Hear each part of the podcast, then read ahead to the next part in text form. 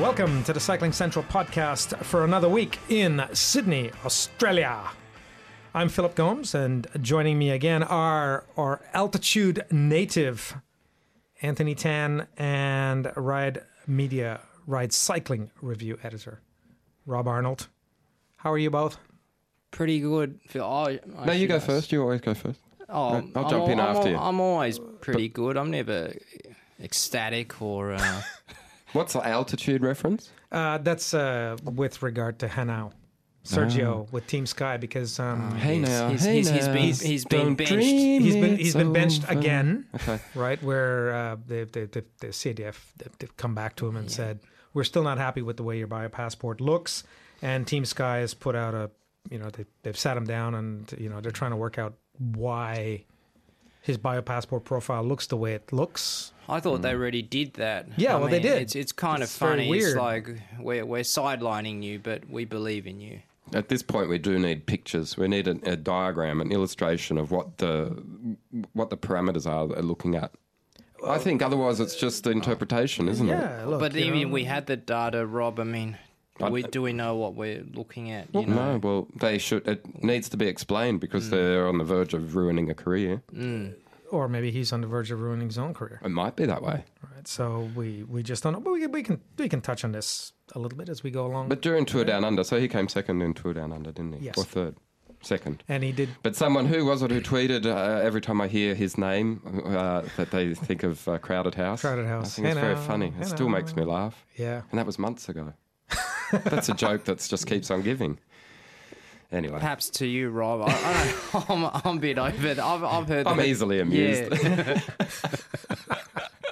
Do we listen to music and then rip into it? or do Yeah, yeah. Well, um, should we well, talk about uh, well, life? Uh, well, generally? no, no, no. Well, how it's twenty-eight degrees outside and it's the twenty-first of April. Well, uh, our, mm. our our friendly uh, operator over there has to uh, work the desk at one p.m. sharp, so I think he's pretty anxious for us to kick on.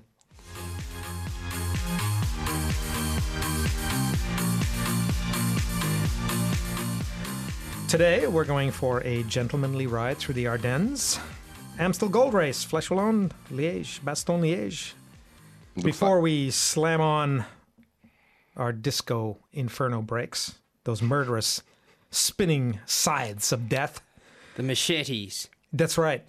And then, you know, and obviously, yeah, we're doing it right now, so we're going to segue into whatever uncharted waters we, we segue into. So we'll get some air in Cairns. Yes. Go crazy. Yeah, we'll have a bit of that on the weekend on uh, on S B S. So... Um, Let's um, get some overall impressions. I mean, obviously, we're we're in the middle of this sort of like this final phase of, of, of the cycling season. So we've gone through the Coppa Classics and we're into the Ardennes week, I guess. Transitional phase, not final phase. Uh, sorry, that's right. I think, yeah, yeah actually, yeah. transition is a much better word, actually. I'll try. Um, wordsmith.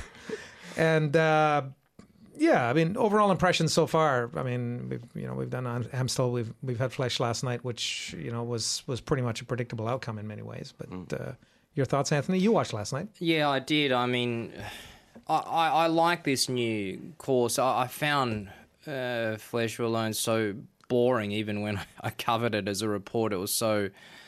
It just felt it's so predictable. I know now it's it still happened obviously on the Merdehui last night, but you there's there's a little bit more suspense. There's a chance for those guys to get away, perhaps. Uh, who was who's Steve Cummings? Yeah, Cummings. Perhaps. Mm. Uh, well, he did have a companion. He rode he rode his companion off his wheel. Um, by being on the front, so that that I, I mean there was still. I, I thought maybe he'd have a chance, and and it, it I think uh, if he had another, if they had another one or two guys, perhaps they they, they would have. Um, but yeah, uh, Amstel Gold for me, that was a O G stuff up. I mean, listening to Rob's interview with Michael Matthews um, the day following or two days following, I just yeah, I, I was really squirming in my seat because. Rob asked all the right questions. Yeah, uh, I have to give him kudos for that because I'm not sure whether I would have done the same uh, or had the balls to do the same because they're, they're the questions that were needed to be asked, but it really didn't have a definitive answer. It felt like Whitey was banking on one of them being dropped on the Cauberg, and that's why there was no plan. It was like, oh, well, okay, you know, one of you is not riding for the other in the event that you're both still there. And that's what really, that was really part of the plan that was missing, hence um, my blog. Well, that, You're that, talking about Michael Matthews and Simon Gerrans. Simon Gerrans, yeah. yeah, that's right. So, yeah. the, you know, we, we're we're talking about, uh, and, and everyone's really talking about this this mm. this tension that seems to have developed between them. Mm. Uh, maybe not a personal tension, but certainly there's a racing tension when the two of them are, are on the team mm. together. And oh, I think th- it becomes something personal, Phil. I mean, like, how can it not? You're on the same team. Okay, you don't share the same room, but you're in, you're going for these races. I mean, this is their lives, isn't it? I mean, it's it, it gets personal. I We've mean, touched on it before, haven't we? After yeah, yeah. the Worlds. And I, I, I tried to sort of avoid it, but I, I came in Monday morning after having sort of slept on it and just thought, no, I'm gonna, I've got to say something. There've, there's got to be some sort of sense of collaboration. There's got to be a, a, a little bit of unity, especially coming off this sort of the, the week-long trail of, of GreenEdge praise that we had. Like, we were thrilled. Everyone was still buzzing. By the time Amstel Gold came around, just, everyone was still buzzing off Matthew Hayman's win, you know. And we were thrilled with the way that that all and was enacted, and, and GreenEdge managed it tactically fantastically.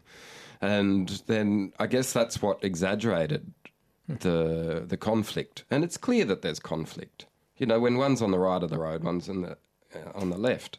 Simon and Matthew, Michael just don't seem to want to ride for or with one another. And, and in a team environment, that's odd. And let's be clear, they're one of twenty-two or twenty-three teams in the race. So it's not like it was that that was the only story, but we...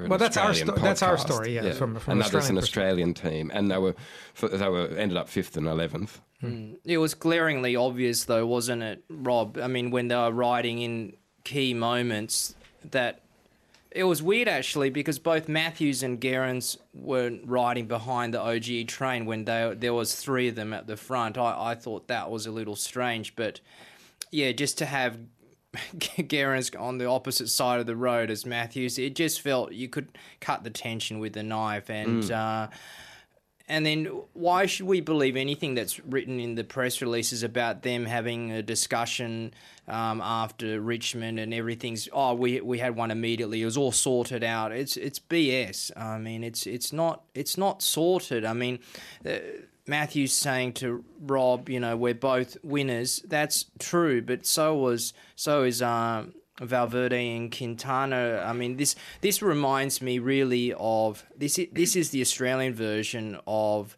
uh, Paolo Bettini and Michele Bartoli at, at Mapei.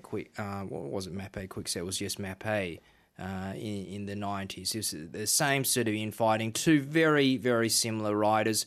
Um, But with Bartoli and uh, Bettini, they were around, uh, there was only a couple of years difference, whereas here there's about ten years age difference. And you can see the generational difference.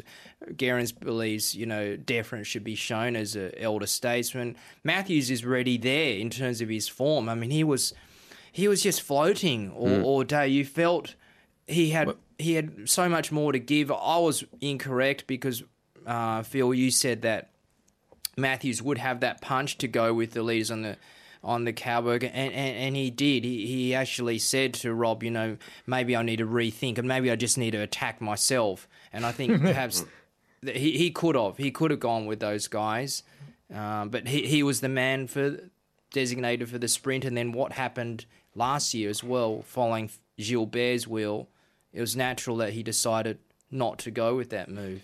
Rob, uh... What do, what do you reckon the solution is for this? What does history I think, tell us? Well, I think it's really easy. They, they need to sit down and have a chat. Hmm.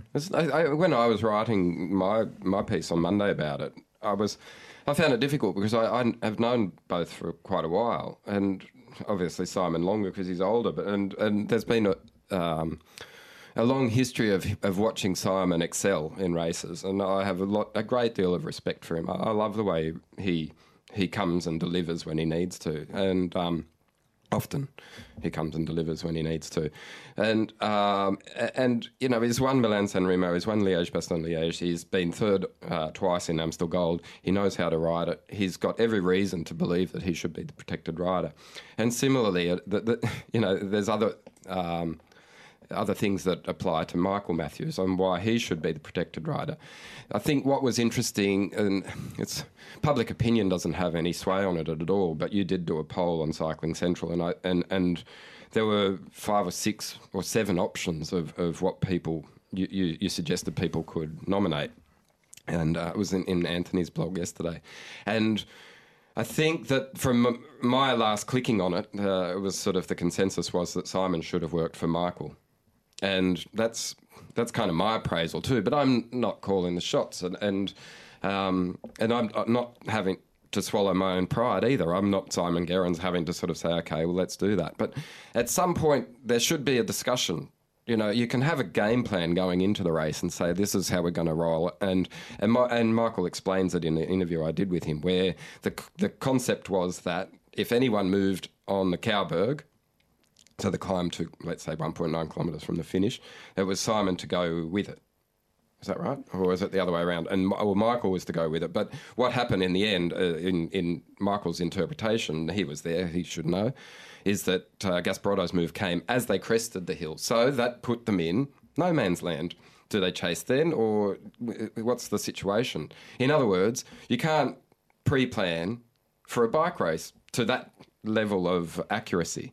So a decision had to be made. And they were very close. They could have yelled at each other, Simon, give it, get on the wheel. Michael, get on the wheel. Do something. They could have had some communication, but Michael was very clear with me. They did not speak at all during the race.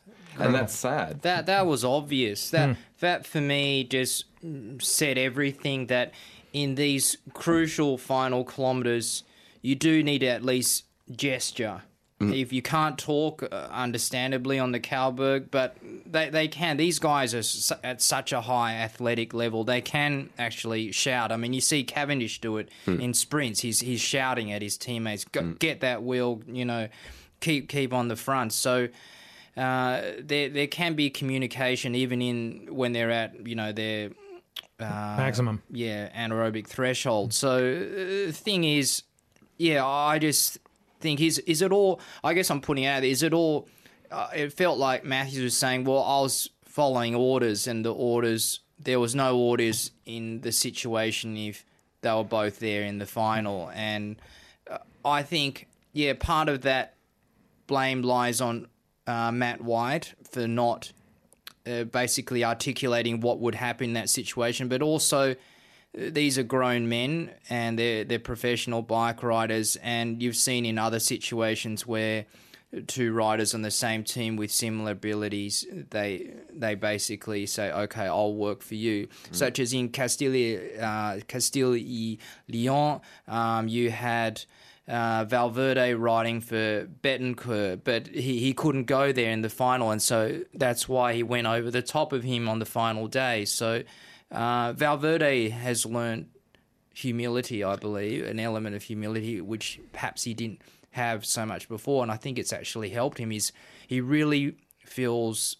I, I thought he was on the way out of Movistar, and now he feels like he's really part of the team again. Yeah. Um, it's interesting you, you brought up the poll uh, because I've been... You know, I follow the sentiment on social media, see what people's responses are on Facebook and uh, Twitter, et cetera.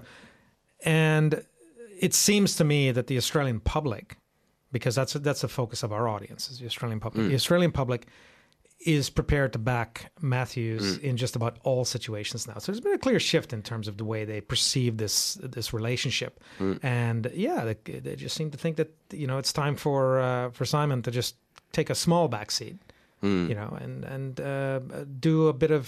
bit of riding for someone else. And we are analysing it to, to death. To death. But, yes. uh, I mean, I, what makes it a little bit interesting is the last time we talked about it, it was in the national team. So we had Brad McGee, who was the one in the card calling the shots and, and doing pre, pre-race planning. And this time around, it's Matthew White and Lorenzo and, and the other D Ss at Orica GreenEdge. So it's trade team versus national team. And the same sent- the same conclusion is reached. So, you know, a lot. I think Matt White's copping a lot of the blame, but I don't know if it necessarily needs to be directed his way. I, I mean, does is this the point where management itself comes in, and Shane Bannon, who who put the team together and runs the show, does he come in over the top of everyone and, and, and say, here's what we're going to do? Does does Jerry Ryan do a Giorgio Squinzi and come in as team owner and say, right, fellas, this is what I want you to do. You've got to lead so-and-so to the line. That's how it was. Imagine, you know, it's a different scenario, but the, it's a famous reference point in ninety-six uh, Paris-Roubaix when there were the three Mapei riders come into the velodrome and Squinzi had made made the the demand in over telephone to the team director, and it and it applied, and they led Museo over the line. And Taffy, on the day of his birthday or his daughter's birthday or something, he ended up third, and there was much conjecture about how that was played out. This is a different scenario, but at the same time, a, a decision should be made. Because I think that, uh, and and it's also uh, sort of pulling a little bit of reference point away from Gasparotto and Peter Sagan at the World Championships. Let's it's it's important to say that, because uh, even had Simon worked at the Worlds, I don't think that Michael would have been able to get uh, beat Sagan. I don't know. It, it's complete. It's it's complete uh, fiction anyway. I'll, to consider. I'll go with you on, on that one mm. for Richmond. I, I perhaps I wouldn't say the same though for Amstel Gold. It was the race was there to be won. Yeah, yeah, yeah. I think that why we're talking about it is that we saw Orica GreenEdge lose a race that mm-hmm. they should have won, and uh, as opposed to the the week before when everyone else lost the race and Matthew won. Yep. Michael didn't. I mean, that that was one race he wanted so badly. You know, in that it was really good that you stuck up that video that that Shimano created. Yeah, it was with, good, wasn't with, it? It was. Yeah. It was also made me realise um, Matthews connection. has grown up a lot. He, his ability to articulate his thoughts is so much better than it was even a, two years ago. And you, you know, you got the that's where he met his now wife. You know, there's there's a lot of uh, special feelings and sentiments associated mm. with that race, even though people go, oh, it's not a monument. For him, it, it is. And then also I'd wanted to say that Gerrans is the outright leader for Liege-Bastogne-Liege. So there needs to be a bit of give and take. That's that's my feeling, regardless of the fact he's finished on the podium before. You've got a guy who, you know, in Matthews is a, is a super fast finisher mm. and he was in the form of his life. It was mm. just an opportunity that went missing. Yeah, yeah I, I'd, I'd buy... Uh, you know, last word on that. Last word on said, this. Yeah. Like, uh, I, I would back Michael over Simon in that instance. And yeah. and, and I think that, yeah, the, the way that he prepared for it was good. And, and Simon knew that the week, the subsequent week he would be protected rider for Liège-Bastogne-Liège, so they should have shared it. Hmm. to be honest, and, and, and that would have been a diplomatic decision, and it would have been based on, you know, some tangible concepts. Michael, you get protected in Amstel Gold, um, and Simon will look after you in Liège-Bastogne-Liège. Job done. Decision made. One leader is much better at, in that environment. Yeah. Um, we move on. Yeah, we moved on because uh, one, I, I've made some notes, and, and on, on, on these notes I've got uh, Valverde written down because obviously he won last night. Mm. But I think Anthony's comments about it, it does seem that uh, it's because we are touching on this topic mm. and because it's, you know, Valverde is in a similar, was in a similar situation last year, uh, maybe the year before with, uh, with Quintana. Mm.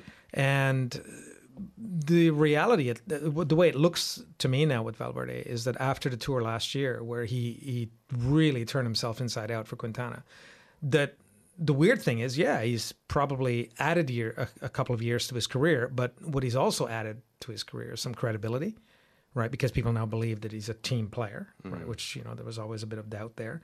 And he just looks so much better right now. It seems like there's, there, you know, there's this clarity. Um, you know, there's a purpose to his racing, which really is kind of intriguing for me with the Giro d'Italia coming up.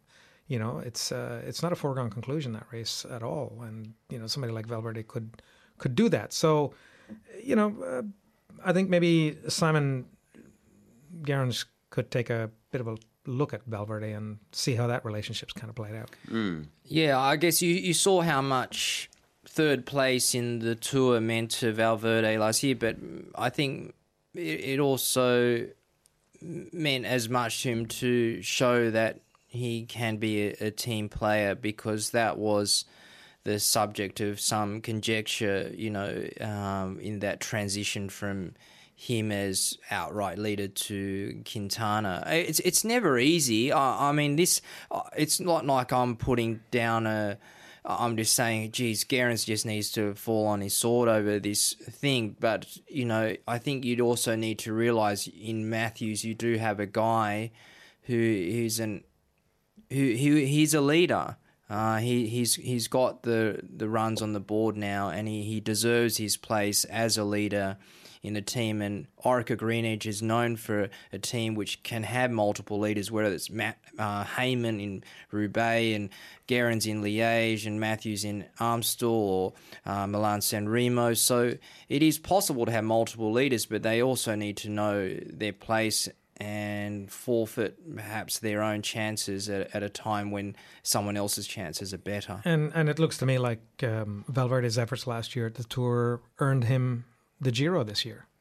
It's it's awesome. I'm looking forward to the, the, the Giro. I mean, Val, Valverde is not even training for these Ardennes mm. week like he has in previous years. He's he's building up. He's there's there's still more to come from this guy. Uh, at all at thirty-five years old. Yeah. Mm. The, the the reactions to him, you know, on the web, you know, are, are always very mixed. Very mixed. Yeah. Very very mixed. But I don't think uh, anyone can deny the kind of quality he brings to a field, and that, you know, when he when he lines up, you know he's going to be at the business end of a race. And yeah, he, I mean, every, as it. soon as it was announced that he was going, everyone, the odds just went. You probably had to pay to gamble him, as in that was the reversed odds, because he was that big a favourite. And when it, I found it actually, I found it a really dull race. I just sort of wished that I could get that time back, because it just felt like such a script. I didn't.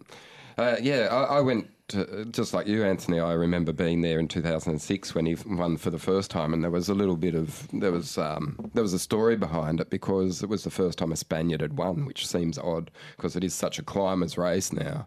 But um, uh, I don't know, it just it was kind of a bizarre broadcast, and it was weird that poor old um, Ant McCrossan, who was calling the race, was referencing the fact that, well, the women are in the last three, five kilometres. We'll be crossing to images of that soon, and we're in the last three kilometres. And, and oh, hang on a sec, we're not going to go there at and, all. And and to be quite, yeah, look, there, there, there was a, a bit of confusion about that, but that, that that's actually this is actually an interesting ter- talking point, I think, with the women's race as well, because I think there is a way to to be able to work the women's race into these these men's races, if you want to say, or to run co-races and have it work from a broadcast perspective. Mm. But there was a lot up a lot up in the air regarding what was going to happen, and we we had no notes, no notices about anything that was going to happen with the women's coverage.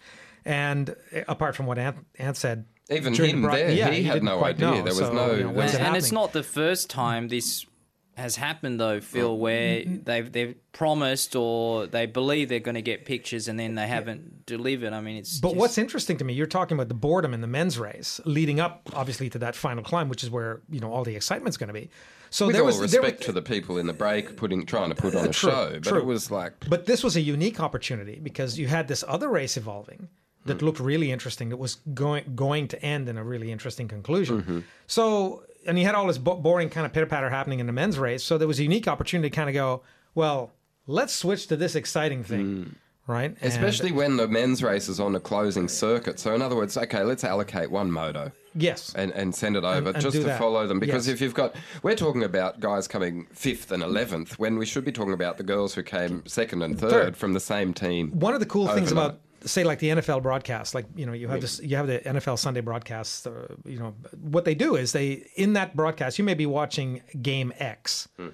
but they keep going back to the other games that are on and showing you key plays, key touchdowns, that sort of thing. So this is stuff that we can do because other sports are doing it. So if the men's race is flat, nothing's happening, the break's not being pulled back, it's just a zero race, let's go to the women's race.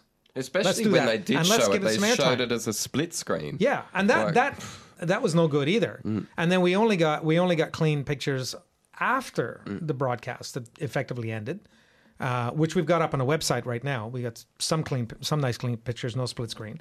So in a way, yeah, that actually did the women's coverage a bit of a disservice. They didn't even have the decency mm. to just kind of go full screen on the women's finish and the kind of like follow through from that, mm. you know, to watch second, third, fourth, fifth, whatever comes come through. So, yeah. you know, it, it yeah, it was kind of weird. And, and really that, that needs to be fixed. And, you know, I don't like to criticize, um, you know, race organizers too much because I know that there's a lot there. that they've got to deal with, but... If you've gone to the effort to put the women's race on, you've got all the media that gathered there. Provide some service. At least let the commentators know that you're not going to throw the, the live images. Yeah. Because poor old McCrossan was left just sort of floundering. And and this this happened this happened the uh, uh, the week before when oh sorry at Flanders when uh, when Robbie mm. and. Uh, And Hank and Matt and those guys, you know, they, they we literally had no idea. And S B S producer gets under no attack by Twitterati trying to. yes. so that, what do you do? Why are you doing it? You, you, everyone's trying to manage as best right. they can. And the guys are like, "Oh, look, there's a women's race on the screen. How cool is that?" While we're talking on broadcast, can I just ask a really obvious question? Oh, yeah, go I on. have the answer. All right, okay. But um, here's the question. Yeah. What is Velon doing?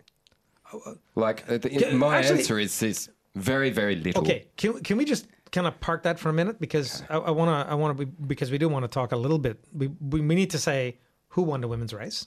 Thank you. Which is Anna van Bergen, right, of the Rabo Liv team. And what's unique in that successful title defense. Is, that's right, successful defense. And what's also unique uh, about her win is the fact that she cracked the Boels-Dolmans stranglehold on the Women's yeah. World Tour. Mm. Up until this point, because they pretty they'd won everything, mm-hmm. um, and it looked like that was going to happen. And in fact, Boels-Dolmans ended up two three on the podium as well. Mm. So you know, which so that that was an interesting outcome. So you had this, and Evelyn Stevens, she was second. She's won it before a couple of years before. Didn't she win in twenty eleven? Uh, I'm, go, I'm going to plead yeah. ignorance on that. I think so. Yep. Yeah. So, uh, the, the, the, in other words, she's a proven force. She's yeah, well, our, you know, she's done heaps. The the field, like the the field was stacked. Marianne mm. Voss was in the race. Uh, Elizabeth Armistead was in the race. I think Voss finished eighth or ninth. And hang on, hang on, hang so. on. So Lizzie raced and didn't win. Is she, that what you're telling me? Uh, yeah. Look, I think she just tapped it out. Okay. I think though, after Armistead basically assumed that. Previous mantle that Voss had, it, sort of uh, all bets are off in the women's. Like they feel that they can beat each other, whereas during Voss's heyday, it was like, well, not she, it's not happening. That she almost beat them before they that they even you know turned a pedal stroke. Yeah. Um, now that Armistead is around, it shows you can even you can beat the best in the world, yeah. even though Voss wasn't. At, at her best before, you know, she took time out. I think it's shown, well, you know, we, we can beat we can beat these girls. Yeah. But my reference my reference my reference my reference to Velon was um was Okay, let's talk about Velon now. Let's talk about that. It relates to the women. Like they, they, uh, we hear about how there's eleven uh, World Tour teams in Velon are, are going to gather together to change the world. And so far the world remains exactly the same. But we get every once every couple of months a three or four minute YouTube clip. Like, that's a slow clap. Big deal. Like, honestly, I was watching, I looked at the Velon site just to try and get an update. It is so nothing. It's flat as a tack. Okay, they farm out the images and the teams actually do something with it. So we've seen Dan Jones and other uh, P R people from associated with teams using the on-bike footage. But Velon itself, I'm still going to... I just have heard nothing other than white noise surrounding this whole concept. Why don't they get on board and say, right, to the women's peloton, at the moment, you, you're doing a race. We're not doing live vision at all. We're just not. Even when the race is on during the men's, everyone's there. We're just basically, it's a tokenism completely. Why don't they at least, like I said years ago, get some uh, cameras on the bikes of the women and, and produce a, a, a retrospective coverage so that we, when we wake we, up in the morning in Australia, we can tune in and have a look and think, wow, that's really cool. I'm seeing a race like I've never seen it before. It, it's you, you could argue that the, the the women's part the women's side of the sport is kind of like low hanging fruit, and it would be easy for him for them to actually get maximum value out of the women. Whereas at the moment, what they're doing with the men really makes no dent at all because the men's the men's races are covered mm. in full, mm. at you know, in more ways than you can possibly with helicopters imagine. and everything, everything. Yeah. So, but. Um, Look, uh, yeah, I've got, you know, but these these questions with Velon, I mean, I think they they exercise most of us as well, we wonder. But it'll be interesting to see what they do with Tour de Suisse because they've stitched up a deal with Tour de Suisse. Mm. And, you know, look, but really, are they broadcast, you know, what are they? Uh, I just, know. You know. I feel so. also that coverage from the on-bike, it still looks pretty amateurish, you know, in the way they package it together and the, with the, the, the drones and things like that. I mean, that's kind of... gone off the boil too. So, you know, cycling is just such a traditionalist sport, and I think I, I'm not saying it'll always be stuck in the dark age. Everyone always compares it to what you see in Formula One, and until I, I don't really want to see the on-bike footage after the race. I want to actually see it oh, during. Yeah, yeah, but the, I'm just saying, but if you're not seeing any of the women's race, why not get that footage? But if Velon at the moment, they're producing these these highlights clips. I mean, they've got to, they've got to view through hours of footage to, to find these little moments where bike riders jumping over roundabouts and doing things that they shouldn't be doing, and basically proving that there's not adhering to the U C I rules, but neither here nor there. Let's not get bogged down on that. But what they they can be doing is, instead of just putting a whole you know, collection of clips together and just having the noise of the bike, that's great. But the person who took that clip could be asked thirty seconds worth, a thirty-second interview. Excuse me, uh, uh, Jeremy Ra, you, you filmed this. What what are you seeing, or what is your take-home of yeah. the day? Well, I saw that people were absolutely paranoid. They were grabbing brakes. There were disc brakes. There were these uh, swirling machetes all around me. Uh, something. Uh, you offer some commentary, okay? Most, yeah. even back in, when I started in cycling, and there was a real mishmash of languages and you really didn't know, and we've been reintroduced to that overnight with Valverde basically speaking Spanish and Spanish alone. But even most of the peloton now speaks English, which wasn't the case many years ago. We could get a narrative in our language. We could. It doesn't matter. People can learn a language just by listening to twenty seconds of a bike rider talking about a topic that everyone understands. Instead of just this this this this void of air, or even if it's feel-good beats, we yeah. don't need that. Just put... You've got three minutes, Velon. Yeah. Narrate it. Yeah. Give someone the opportunity to call it, and, and, and then it becomes much more engaging. Instead, it's just... It's pointless. That was Paris-Roubaix, by the way. That was fantastic. Anyway, right. I just I don't know why I went on a rant yeah. about right. Velon. Rob, just... Rob Rob has a uh, has a side uh, a side job as a uh, as a Disney voice artist, which my sinuses are helping terribly with. He's taken over that guy in Police Academy. If it sounds like I'm yelling, it's just because uh, my ears are completely blocked. So. No, look, it, it's it's true. They they need to add. They need to do something a little bit more slick. And right now, it just looks uh, it looks patched together and kind of amateurish. Now's and, you the know, time. We just we still. It's been a year. It's been more than a year actually. We we still haven't seen any improvement look, in they, any of the presentation that they deliver to, to to cycling audiences. So you know they they deserve to be asked the serious questions like, when are you actually going to deliver?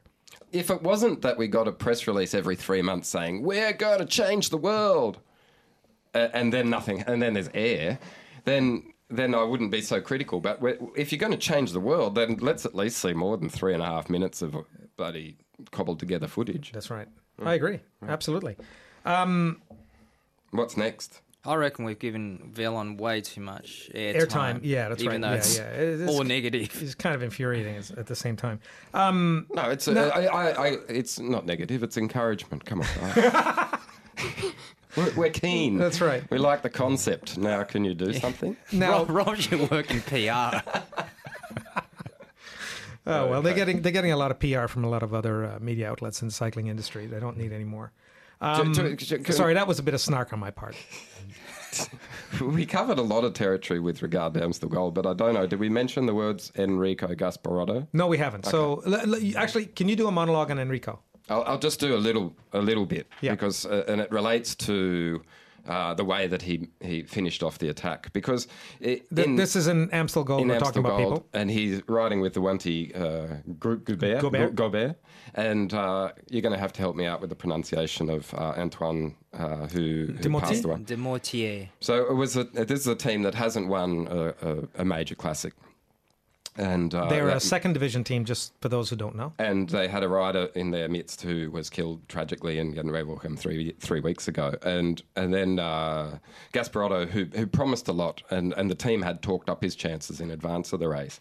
And he'd had won the race before with Astana in two thousand twelve, and it was, I guess, a result that fell a little flat because everyone was wanting someone a bit more glamorous, perhaps. Yep. But Gasparotto is, is, is led, he's been national champion of Italy, he's led the Giro d'Italia. He's, he's been not around. A plonker. Not at all. And he read it really well. And at the end, he, he states, oh, look, uh, I, I learned from my experience in, of winning in two thousand twelve, do the Cauberg in the thirty-nine and shift to the big green when, you, when you're cresting the hill. And he did do that. And we have a fantastic shot for by Yuzuru Sanada, and I'll, I'll tweet it after the, pro, the podcast. But it, it shows him literally... Uh, On on the Ultegra mechanical shifting, yes, that's what? right, people. Yeah, not electronic shifting. Ultegra? Uh, oh, no, no, pardon me, not Ultegra, but Durace mechanical yeah. shifting. Right. But he's doing the old lever swing, and and it's so that's uh, and behind him you see this collection of people thinking, is this the move? Is this the move? So it's it, it sums up the race brilliantly because you could see uh, Valgren coming across, and he read it and he came second. And, and got on the podium for the first time in a in a major classic uh, from Tinkoff. And and then um, Sonny, I, I can't even think of his last name, Colinelli. Uh, Cobrelli. Cobrelli. Cobrelli. Cobrelli. He, he comes in third. Fantastic result. But if anyone picked that trio for a trifecta, they are rich. Because uh, it yeah. was a, it was completely outside. Yeah, and, and I think I think that's maybe one of the reasons why we're spending so much time talking about you know the the Orica GreenEdge story mm. rather than that, because what you basically had was three guys uh, performing in that race that were unexpected. I mean, mm. there's no way we would have picked that as a podium. Nope. So I mean, let's face it. I mean, probably the only people who were really excited about what they did was Wanty-Gobert, obviously, and deservingly so. But mm. you know, their mums and dads and brothers and sisters. You know, so mm. it's, it's it's a bit like that. Um, which is a problem in the sport because, you know, we, we need to get excited by some by some of these guys because someone like Gasparotto is not, as I said, a plonker, and mm. uh, Valgren is on his way up. He's a rider we need to know about. Mm. So, you know, it's uh, we look uh, for us, I think, who are very close to the sport, we we, we see that and we recognize that. Mm. But yeah, for the for the average fan, it's it's mm. it's very much a hard sell, isn't it? But it's a pretty remarkable story just to get that one in honor of Antoine. Oh, and, and look, you know, you need you need that sort of emotion. The emotion that goes with that. I mean, that was, that's really, been, I think that win by Gasparotto was, was really the, the culmination of a, mm. a, a bit of a mourning period by mm. that team. And it's, you can imagine that within that team itself, uh, that, that the, the, the, the, the, the release from that victory would have been pretty immense internally. Maybe it's not something we've had any insight into, but mm. you can bet that within the team that, that happened. Mm. So, you know, it's... Uh... Yeah, I, I still, like, I think Rob was saying he found Fleche pretty boring. I, I thought Amstel was, for me, a bit of a snooze fest. Uh, I, I feel what I liked about Fleche, perhaps just because it's in my head, uh, is, is, yeah, I really thought if Cummings had, had another guy who was as strong as him, or another two guys, he could that, that yeah. I just love the his his the tactics that he employs late in races. You know, he's he's really come of age. I mean, okay, we're we're so parochial with our Australian riders, but really Cummings for me is he, he's I mean, ever since he, he did what he did at last year's tour, uh, you know this, and he, he did in Basque Country as well.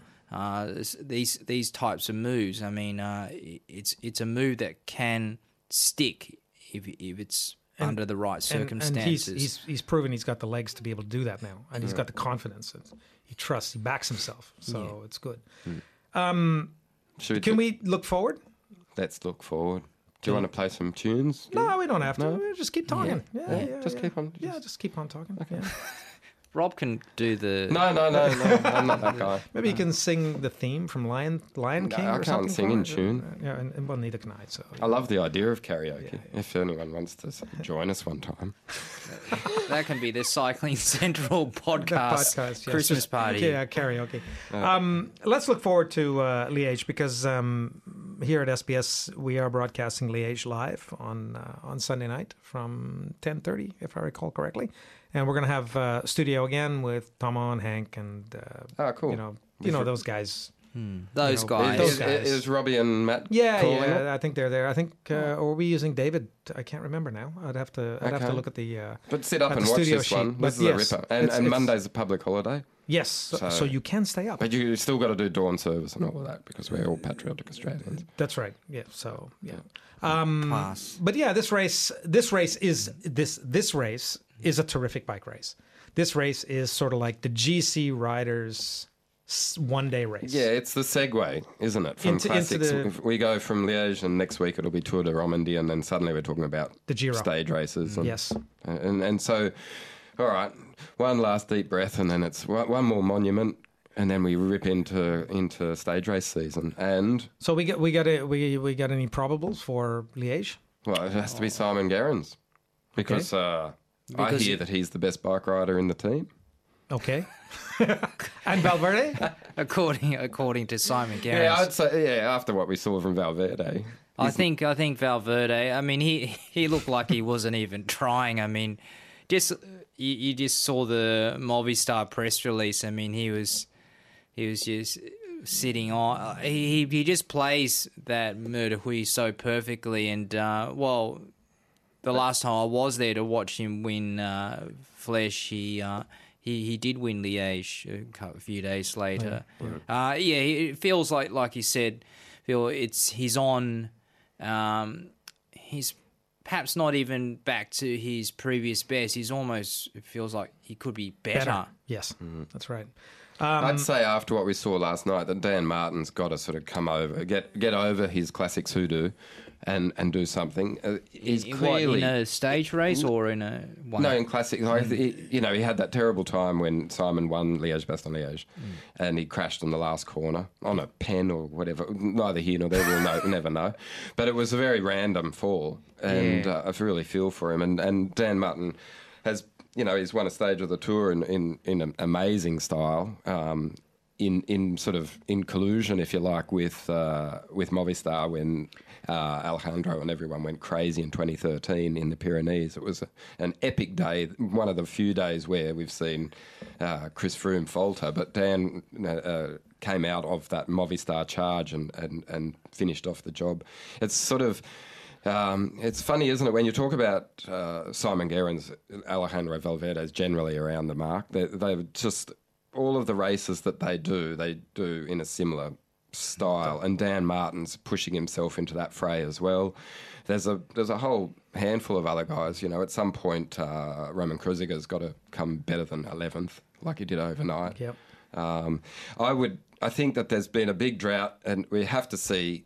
Uh, we have to, I, I want to put a little shout out for Michael Woods from uh, Garmin. Uh, Garmin. No, not no, Garmin. Cannondale. Cannondale. Sorry, yeah. Not even associated yeah, anymore. Yeah. The, the Canadian team. Just, the Canadian just call him who's... Sleepstream Sports. Jonathan Vordis will be happy. That's right. So it, the Canadian who's come out of nowhere. And he's fantastic. He's the, someone put out, come uh, out of a the query woods. The other day. He's the only pro cyclist to have done a four-minute mile. He's um, That would be running, by the way, people. He came... tenth in Fleche Wallonne, or up there, tenth, yeah. eleventh, or twelfth, or something like that. And, uh, I mean, this is a team which has been not even knocking on the door. No, they're underperforming dramatically. Um, and, and the same applies to Lotto Jumbo. They've got... Uh, well, Hessink's... Hessink was, he was fourteenth or so overnight, but they had Kelderman. But he's, uh, target, he's targeting Liège, though. Okay, so, like, yeah. for me, it'd be nice to see Cannondale or Lotto Jumbo actually throw their arms in the air. Yeah, I expected... Out of more than a, frustration. I expected a bit more, I think, um, from Simon Clark and Tom Jelte-Slagter. I feel these these guys do have leadership roles and they're not really getting there. Uh, with uh, respect to Gerrans and Valverde, I have to say that Valverde tends to... There is a subtle difference with those guys, apart from the nationalities, that Valverde is prepared to go take some risks late in the race, whereas Gerrans, he really sits on. And uh, I think this is where, getting back to Matthews, I think he's at a level now where he can take risks. I don't think he needs to be that guy who just sits on. He's, he's I feel he's better than that. I mean, this whole that, that whole moniker of Gerrans calling him the sniper, okay, you know, he comes out in it because he basically he does. sit on for most of the race, and I think uh, it's kind of it's it's a way he's won monuments like San Remo and um, Liège, but I, I just feel I'm not sure whether that works anymore. Yeah. Well, uh, uh, if we're talking about last, Liège, last word with you actually. Okay, I'll stop talking. But uh, Richie Port is riding B M C confirmed overnight. Uh, he's done it two or three times before, but always Twice. in the service of others. Yep. Uh, he, I don't think uh, it's Sammy, uh, T J's going. No, him it? and Sammy Sanchez. And and uh, Sammy actually broke B M C protocol last night, and he hugged a guy from another team to congratulate him on it's a win. Incredible. It was a fellow Spaniard. I reckon he'll get. There'll be a memo going out uh, to him overnight. I thought that was a very nice and generous mo- moment. I think it's uh, it's totally appropriate. Yeah. It's uh, it's only natural that he should congratulate him on, on what was an emphatic ride, but I understand that B M C doesn't like that to happen. Really? Mm. Yeah. Neither here nor there. Let's hope that... Um, Come on, B M C. Let that, him hug it out at the end. It's good. Well, let's hope Sammy's hugging an Aussie winner. Yes. And, and that that Aussie winner is Pitchy Rort. That's a massive or, coy. Even Richie said, I'm not expecting anything from myself, so I'm thinking... No, but that's how he plays it. Yeah. He wasn't expecting anything at Tour Down Under. He won the Queen stage and came sec- third. But, and, Without... And, he hasn't raced for a while, Rob. I mean... No, but he's, he's class, oh, look, and we're I, coming into no, stage I, race I don't season. Mind. Yeah. I'm happy if he wins. I just don't think he will. Right. No, but we've got to, yeah. we're an Aussie... podcast, no, but I think, ladies I think, and gentlemen, that's right. Okay, Richie. But, but I think, win. I think, I think, really, we want to, we want to see, we want to see a fresh face get up at Liège. So mm. I think, yeah, we're gonna, we're gonna hang it all on a, on Cannondale and Lotto Yumbo. Yeah, well, yeah, exactly. Right, Why just not? For something different. Yeah, yeah. yeah. Come on, guys. You and can just do it. for for what it's worth, Michael Matthews was given the uh, shortlist or given the option, would you like to ride Liège? And he said, yes, it's a race that suits me. Mm. And then uh, the day after I published my interview, uh, it was confirmed that, no, he would not be taking place on Sunday. Yes. Mm. So the next time we see Simon and Michael in a race together... Will be the Tour. Will be the Tour de France. That's right. Oh, God. Anyway. Now, before we go... Lots of highlights. Right. I'm, I'm going to let you know what we've got coming up on the weekend on your T V. Uh, you're not going to want to go outside. In fact, you probably won't go outside. It's apparently going to be rainy in Sydney. I'm not sure about the rest of the country, but even if you're in sunny Perth or foggy Adelaide or... Launceston. Th- sorry, Launceston. That's right, yeah. Um, We're champions of you, you're going you're gonna want to be inside. Uh, if you like mountain biking, uh, we've got um, the U C I M T B World Cup is in Cairns uh, this weekend. And we are going to be showing uh, both uh, the Saturday and Sunday, which is the X C O, the cross country, and also the downhill. Downhill uh, the X C O first on Saturday and downhill on Sunday, um, pretty much the whole time. So we've got two hours of uh, two hours of mountain bike cross country on uh, on Saturday and about five hours of mountain biking Whoa. downhill on Sunday. And then we've also got have they got these? These who, are all who does the call for that. Uh, Is it that animated superstar of cycling commentary? Yes, yes, it's the it's the uh, it's the Red Bull crew, oh, right? That are pretty much pretty much Rob Warner and, and, oh, and those so guys. Good. Yeah, yeah, it's going to be great. Yeah. Um, and then uh, that's going to be on S B S two. So check your T V guys for that. And then on S B S one, we've also got highlights from Amstel Gold, highlights from last night's Fleche, uh, the InCycle show, and these these are all things that are running one right after the other. And then once InCycle's over, you get to sit down and have dinner, a little bit of a breather, and then we've got Liège at uh, at ten thirty p.m. on also on the on the main channel on S B S. So you know that's it. Just keep flicking the remote all you weekend could call between it like SBS the one or two. Cycling Network, couldn't you? Yeah, I we, thought we, it was. We, I thought you it could was, call it like Cycling Central. Yeah. Oh, it's been done. I yeah. thought it was Channel Nine that showed the most cycling hours a year. Anthony. You told me not to talk, and I did. That's right. Um, so yeah, just keep flicking between uh, between the two main S B S channels over the weekend, and uh, you know you'll be uh, you'll be pretty much right, and you won't have to watch football or anything. We'll talk to you guys later. Bye bye. Go the Swannies.